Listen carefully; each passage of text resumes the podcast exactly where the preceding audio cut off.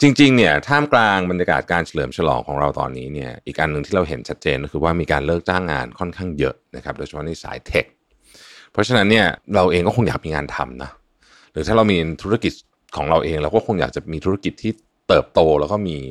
กำไรที่ดีถูกไหมฮะแน่นอนเนี่ยคำหนึ่งที่บอกว่ายิ่งหยุดพัฒนายิ่งเสี่ยงตกงานอันนี้เป็นเรื่องที่จริง เพราะฉะนั้นเรามาดูกันว่าทักษะอะไรบ้างที่เราควรจะต้องพัฒนา Mission to the Moon Podcast Continue with your mission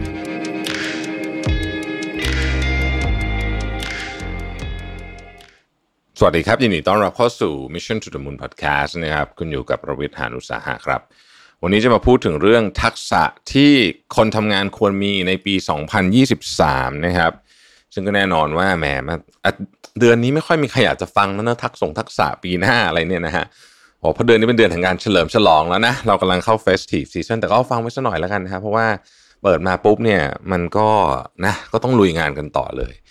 จริงๆเนี่ยท่ามกลางบรรยากาศการเฉลิมฉลองของเราตอนนี้เนี่ยอีกอันหนึ่งที่เราเห็นชัดเจนก็คือว่ามีการเลิกจ้างงานค่อนข้างเยอะนะครับโดยเฉพาะในสาย tech เพราะฉะนั้นเนี่ยเราเองก็คงอยากมีงานทำนะหรือถ้าเรามีธุรกิจของเราเองเราก็คงอยากจะมีธุรกิจที่เติบโตแล้วก็มีกำไรที่ดีถูกไหมฮะ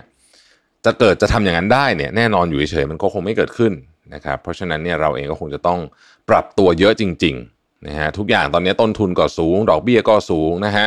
เศรษฐกิจก็หดตัวนะครับอะไรต่างๆนาพวกนี้นะครับ แน่นอนเนี่ยคำหนึ่งที่บอกว่ายิ่งหยุดพัฒนายิ่งเสี่ยงตกงานอันนี้เป็นเรื่องที่จริงนะฮะเป็นเรื่องที่จริง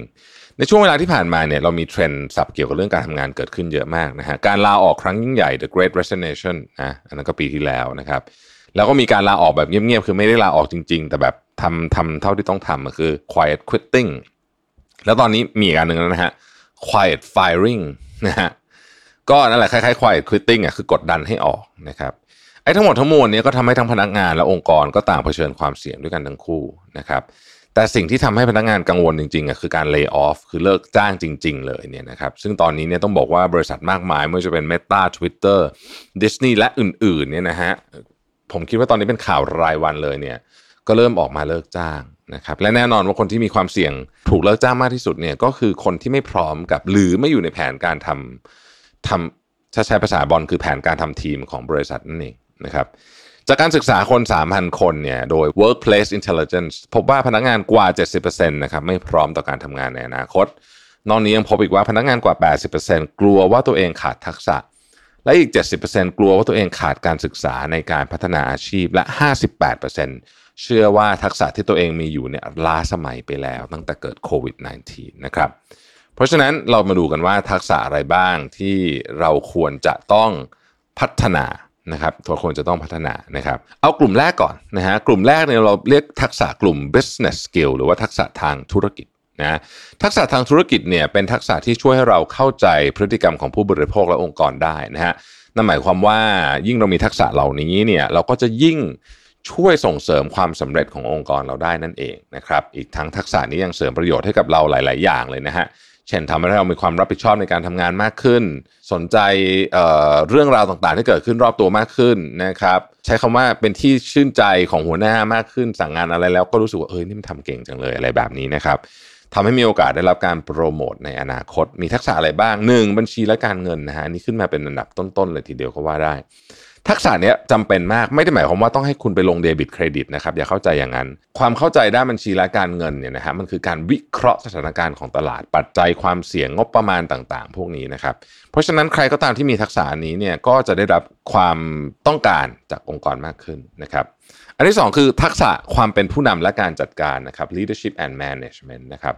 คนที่เป็นผู้นำสูงเนี่ยก็มีแนวโน้มที่ทำให้บริษัทประสบความสำเร็จอยู่แล้วนะครับ เช่นสถานการณ์ฉุกเฉินขึ้นมาอ้าวตัดสินใจได้อย่างรวดเร็วและรอบคอบด้วยนะครับ ก็ช่วยเสริมความมั่นใจให้กับทีมงาน แล้วก็ลดความเสียหายจากสถานการณ์นั้นๆได้นะครับ ในทางกับการผู้นำที่ไม่ดีที่ไม่มีทักษะการเป็นผู้นำลังเลโลเลคิดช้า ตัดสินใจไม่เป็นประเมินความเสี่ยงไม่เป็น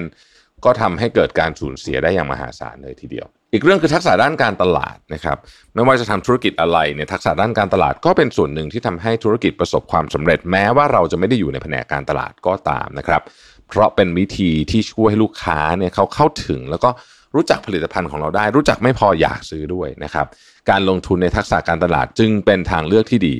เพราะยิ่งลูกค้ารู้จักผลิตภัณฑ์ ยิ่งอยากซื้อยิ่งสนใจ ก็ยิ่งเพิ่มโอกาสในการขายมากยิ่งขึ้นนั่นเองนะครับ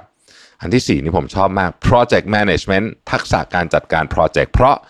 ยุคใหม่ ๆ นี้งานเป็นโปรเจกต์หมดเลยนะฮะการทำการมีทักษะในการทำ project management เนี่ยก็หมายถึงว่าจะมีความสามารถในการกำหนดเวลา งบประมาณ เป้าหมายนะฮะ ทักษะพวกนี้เนี่ยช่วยให้เราจัดการงานประจำวันได้อย่างมีประสิทธิภาพ งบไม่บานปลายนะครับไทม์ไลน์ไม่ late นะฮะติดตามความคืบหน้าเวลาหัวหน้าถามปุ๊บไอ้โปรเจกต์นี้ถึงไหนปุ๊บตอบได้เลย ปัญหามียังไง 1 2 3 4 จะเสร็จทันไหมอะไรแบบนี้เป็นต้น ถ้าปราศจากความรู้และทักษะในด้านนี้ก็จะทำให้เกิดการทำงานที่มันงบประมาณบานปลาย แล้วก็เสร็จไม่ทันเวลานั่นเองนะครับ อันต่อไปคือทักษะการขายนะครับ ซึ่งก็อีกอะ ไม่ได้แปลว่าคุณต้องอยู่แผนกเซลล์ถึงจะมีทักษะการขายนะครับ จริงๆ ทุกแผนกต้องมีทักษะการขายทั้งนั้นแหละ เพราะว่าลูกค้าเนี่ยเขาไม่ได้ติดต่อกับเซลล์คนเดียว แล้วเขาไม่ได้ซื้อของเพราะเซลล์คนเดียวด้วย ดังนั้น ทักษะในการขายของเซลล์ทักษะในการขายของแผนกที่เป็น support อาจจะไม่เหมือนกัน อาจจะไม่เหมือนกัน แต่มันเกี่ยวข้องกับการขายทั้งคู่ เพราะลูกค้าถือเป็นส่วนสำคัญที่ทำให้บริษัทเราก้าวต่อไปได้นะฮะ เพราะฉะนั้นเนี่ยจริงๆเกือบทุกแผนกก็ต้องเข้าใจเรื่องทักษะการขาย และสุดท้ายคือทักษะด้านทรัพยากรบุคคลหรือว่า human resources นะฮะเรื่องนี้สำคัญจริง ๆ การสรรหาคนเก่งที่เข้ากับวัฒนธรรมองค์กรนะฮะเป็นความท้าทายอย่างยิ่งเพราะว่าหายากมากๆ ดังนั้นองค์กรที่มีทีมต่างๆ หัวหน้าทีมเข้าใจว่าตัวเองต้องการคนแบบไหน เลือกคนได้ถูกต้องนะฮะทีมเนี่ยมีศักยภาพอย่างเดียวไม่พอต้องมีวัฒนธรรมที่ทำงานด้วยกันได้ทำงานเป็นทีมได้ไม่ใช่เก่งมาคนเดียวไม่ท็อกซิกต่อกันและกันต่างๆ พวกนี้ ดังนั้นทักษะเรื่องทรัพยากรบุคคลก็ไม่ใช่หน้าที่ของ HR อย่างเดียวอีกนั่นแหละ หน้าที่ของทุกแผนกเลยนะครับ อันนี้เป็นเรื่อง business skill นะฮะต่อมาฮะทักษะทางเทคนิคหรือว่า technical skill นะครับ technical skill นี่บางคนก็เรียก hard skill ก็ได้นะครับ ก็เป็นชุดทักษะเฉพาะทางอะนะฮะไม่ไม่ใช่เรื่องเทคนิคอย่างเดียวที่เป็นเทคนิคแบบเขียนโค้ดนะภาษาก็เป็นเทคนิคนะฮะอะไรก็ได้เป็นเทคนิคทั้งสิ้นนะครับ แต่ว่าไอ้ชุดที่มันฮิตๆตอนนี้ที่แบบมีประโยชน์มากๆเนี่ย เช่น cloud computing นะครับ คนที่เข้าใจเรื่องนี้ดีๆ อย่างลึกซึ้งเนี่ยนะฮะโอ้ได้เปรียบมากเพราะตอนนี้ใครๆก็ไป cloud computing ทั้งนั้นนะครับ data science อันนี้ไม่ต้องพูดเยอะนะฮะวิทยาศาสตร์ข้อมูลเนี่ยเป็นทักษะที่หลายบริษัทต้องการ เพราะเป็นทักษะที่เกี่ยวข้องกับการจัดโครงสร้างพื้นฐานและบริหารจัดการข้อมูล อีกทั้งยังเกี่ยวข้องกับการนำเสนอข้อมูลมาวิเคราะห์เพื่อแก้ไขโจทย์ต่างๆ ของบริษัทด้วยนะครับเช่นนำยอดขายมาวิเคราะห์ดูว่า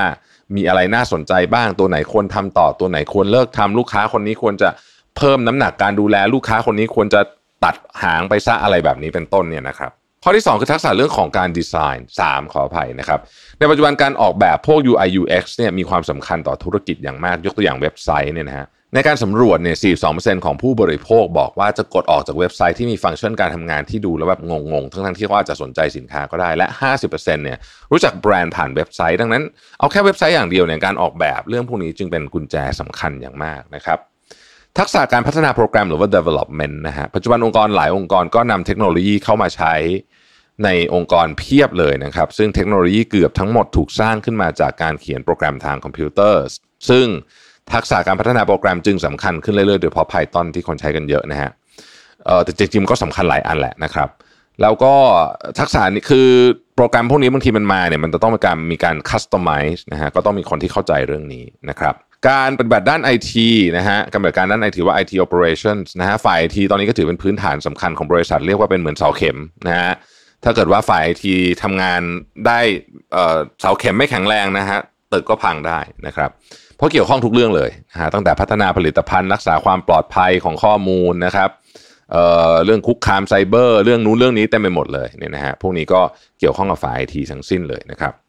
อีกการหนึ่งก็เป็นทักษะการใช้โปรแกรมคอมพิวเตอร์หรือว่า Office Productivity นะครับแน่นอนว่าเราทุกคนเนี่ยนะฮะใช้โปรแกรมเยอะมากนะครับทุกๆทุกวันนี้นี่เปิดโปรแกรมกันวันละไม่รู้เท่าไหร่ แต่ว่าคนที่ใช้โปรแกรมเหล่านี้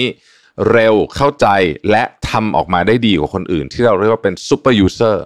นะฮะไม่ว่าจะเป็น Excel นี่ก็มี super user Power BI ก็มี super user Tableau ก็มี super user Canva ก็มี super user นะฮะ อะไรแบบนี้เป็นต้น PowerPoint อะไรพวกนี้นะฮะก็จะช่วยได้เยอะมากทีเดียว กลุ่มสุดท้ายคือทักษะส่วนบุคคลนะครับผมทักษะส่วนบุคคลเนี่ยก็คือเป็นพวกเรื่องของ personal skill นะฮะก็เรารู้แหละนะว่าที่ทำงานนะไอ้เรื่องที่ปวดหัวที่สุดจริงๆไม่ใช่เรื่องงานหรอกก็คือเรื่องคนนี่แหละนะครับ เพราะฉะนั้นถ้าเราสามารถทำงานร่วมกับคนอื่นได้ดีนะฮะแล้วก็เป็นคนที่พึ่งพาได้นะครับ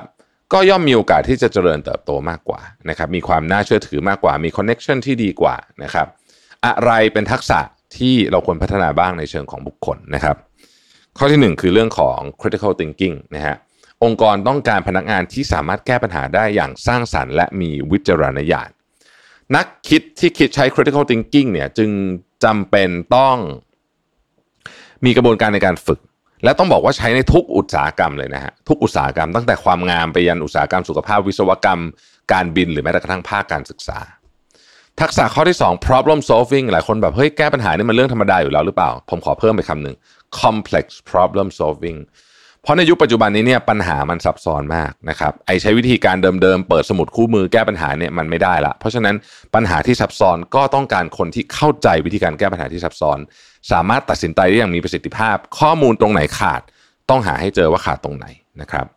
อันที่ 3 คือความน่าเชื่อถือและความยืดหยุ่นหรือว่า flexibility and dependability นะครับ ก็คือพนักงานที่มีความยืดหยุ่นจะสามารถปรับตัวให้เข้ากับการเปลี่ยนแปลงได้รวดเร็ว เมื่อล้มก็สามารถลุกขึ้นได้เร็วนะครับ ทักษะนี้สำคัญอย่างมากในสถานการณ์ที่คาดเดาได้ยากและเปลี่ยนแปลงสูงแบบนี้นะครับ ข้อต่อไปคือ interpersonal skill นะครับทักษะที่เกี่ยวข้องกับวิธีการสื่อสารและพูดคุยกับคนรอบข้าง ซึ่งบริษัทก็ต้องการให้พนักงานเนี่ยนะฮะสามารถที่จะทำงานร่วมกันได้เป็นอย่างดี คุณเชื่อไหมงานเดียวกันเนี่ยนะถ้าเกิดว่าคนไม่ชอบหน้ากันเนี่ยความยากเพิ่มขึ้น 10 เท่างานเดียวกันเลยนะฮะ เพราะฉะนั้นการที่เราสามารถสื่อสารและมีความสัมพันธ์ระหว่างบุคคลที่ดีได้เนี่ยช่วยส่งเสริมจุดมุ่งหมายของบริษัทเป็นอย่างยิ่งนะครับ อีกอันนึงคือแรงจูงใจจากภายในหรือเรียกว่า intrinsic motivation มันมี extrinsic กับ intrinsic intrinsic motivation เนี่ยนะครับเออองค์กรเนี่ยแสวงหาคนที่หลงไหลในการทำงาน มองโลกในแง่บวกกันนะฮะคนเหล่านี้เนี่ยมีแนวโน้มที่จะหาทางทำงานแก้ปัญหาด้วยตัวเอง พร้อมเรียนรู้กับความผิดพลาดและ ล้มเหลวของตัวเอง อันสุดท้ายคือภาษาต่างประเทศฮะปัจจุบันนี้เนี่ยเราทำงานกับต่างประเทศเยอะมากนะครับเพราะฉะนั้นคนที่เก่งภาษาต่างประเทศโดยเฉพาะภาษาอังกฤษเนี่ยคือมันเป็นเบสิกอยู่แล้วนะครับก็มีโอกาสมากกว่า ไม่ใช่เฉพาะการพูดคุยกับคู่ค้าหรือว่าคนต่างชาติแต่มันเกี่ยวกับเรื่องตำราที่ออกใหม่ๆ ความรู้ใหม่ๆ พวกนี้มันแปลไทยไม่ทันหรอกฮะส่วนใหญ่มันก็ภาษาอังกฤษทั้งนั้นนะครับไอ้คู่มือใหม่ๆ อะไรใหม่ๆ ทั้งหลายเนี่ยก็ภาษาอังกฤษทั้งนั้นนะครับเพราะฉะนั้นใครที่รู้ภาษาอังกฤษก็ได้เปรียบ ถ้ารู้ภาษาอื่นด้วยก็ยิ่งได้เปรียบเข้าไปใหญ่ นะครับ ก็เพิ่มกันไปตามนั้นนะฮะนอกจากเตรียมทักษะและความสามารถแล้วเนี่ยก็อย่าลืมให้ความสำคัญกับการใช้จ่ายด้วยนะครับ เพราะว่าโลกเราช่วงนี้มันก็ไม่ค่อยแน่นอนนะเราก็ไม่รู้หรอกว่ามันจะโดนเลิกจ้างหรือเปล่าคือบางทีมันไม่มันไม่ใช่ว่าเราทำไม่ดีนะฮะคือธุรกิจมันไปไม่ได้อะนะมันก็บางทีเขาก็ไม่มีทางเลือกนะฮะเพราะฉะนั้นการเงินก็เตรียมตัวไว้ก่อนนะครับ เตรียมตัวไว้ก่อนนะครับอ๋อแล้วก็อีกอันหนึ่งนะ จริงๆหนึ่งในที่วิธีการที่ประหยัดเงินอันหนึ่งก็คือรักษาสุขภาพให้ดีนะหลายคนอาจจะไม่ค่อยนึกถึงเพราะว่าค่ารักษาพยาบาลเนี่ยตัวแพงเลยนะฮะตัวแพงเลย เพราะนั้นเนี่ยใครที่สุขภาพดีไม่ไปหาหมอ ปีหนึ่งไม่เคยไปหาหมอเลยเนี่ยนะฮะให้รู้ไว้ว่าจริงๆเนี่ยคุณประหยัดเงินไปเยอะทีเดียวนะครับในภาวะเศรษฐกิจแบบนี้เนี่ยไม่มีใครช่วยเราได้เนาะนอกจากตัวเราเอง เพราะฉะนั้นเราก็ต้องพึ่งตัวเองให้มากที่สุดนะครับหากไม่อยากเสี่ยงตกงานก็พัฒนาทักษะตัวเองอย่างสม่ำเสมอ แล้วก็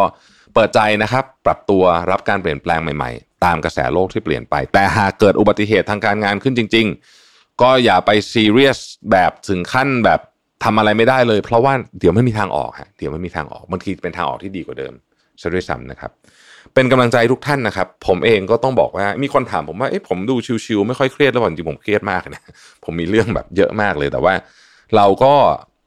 บางทีมันเครียดไปไม่มีประโยชน์นะครับ ไม่มีประโยชน์ เพราะฉะนั้นก็ลอง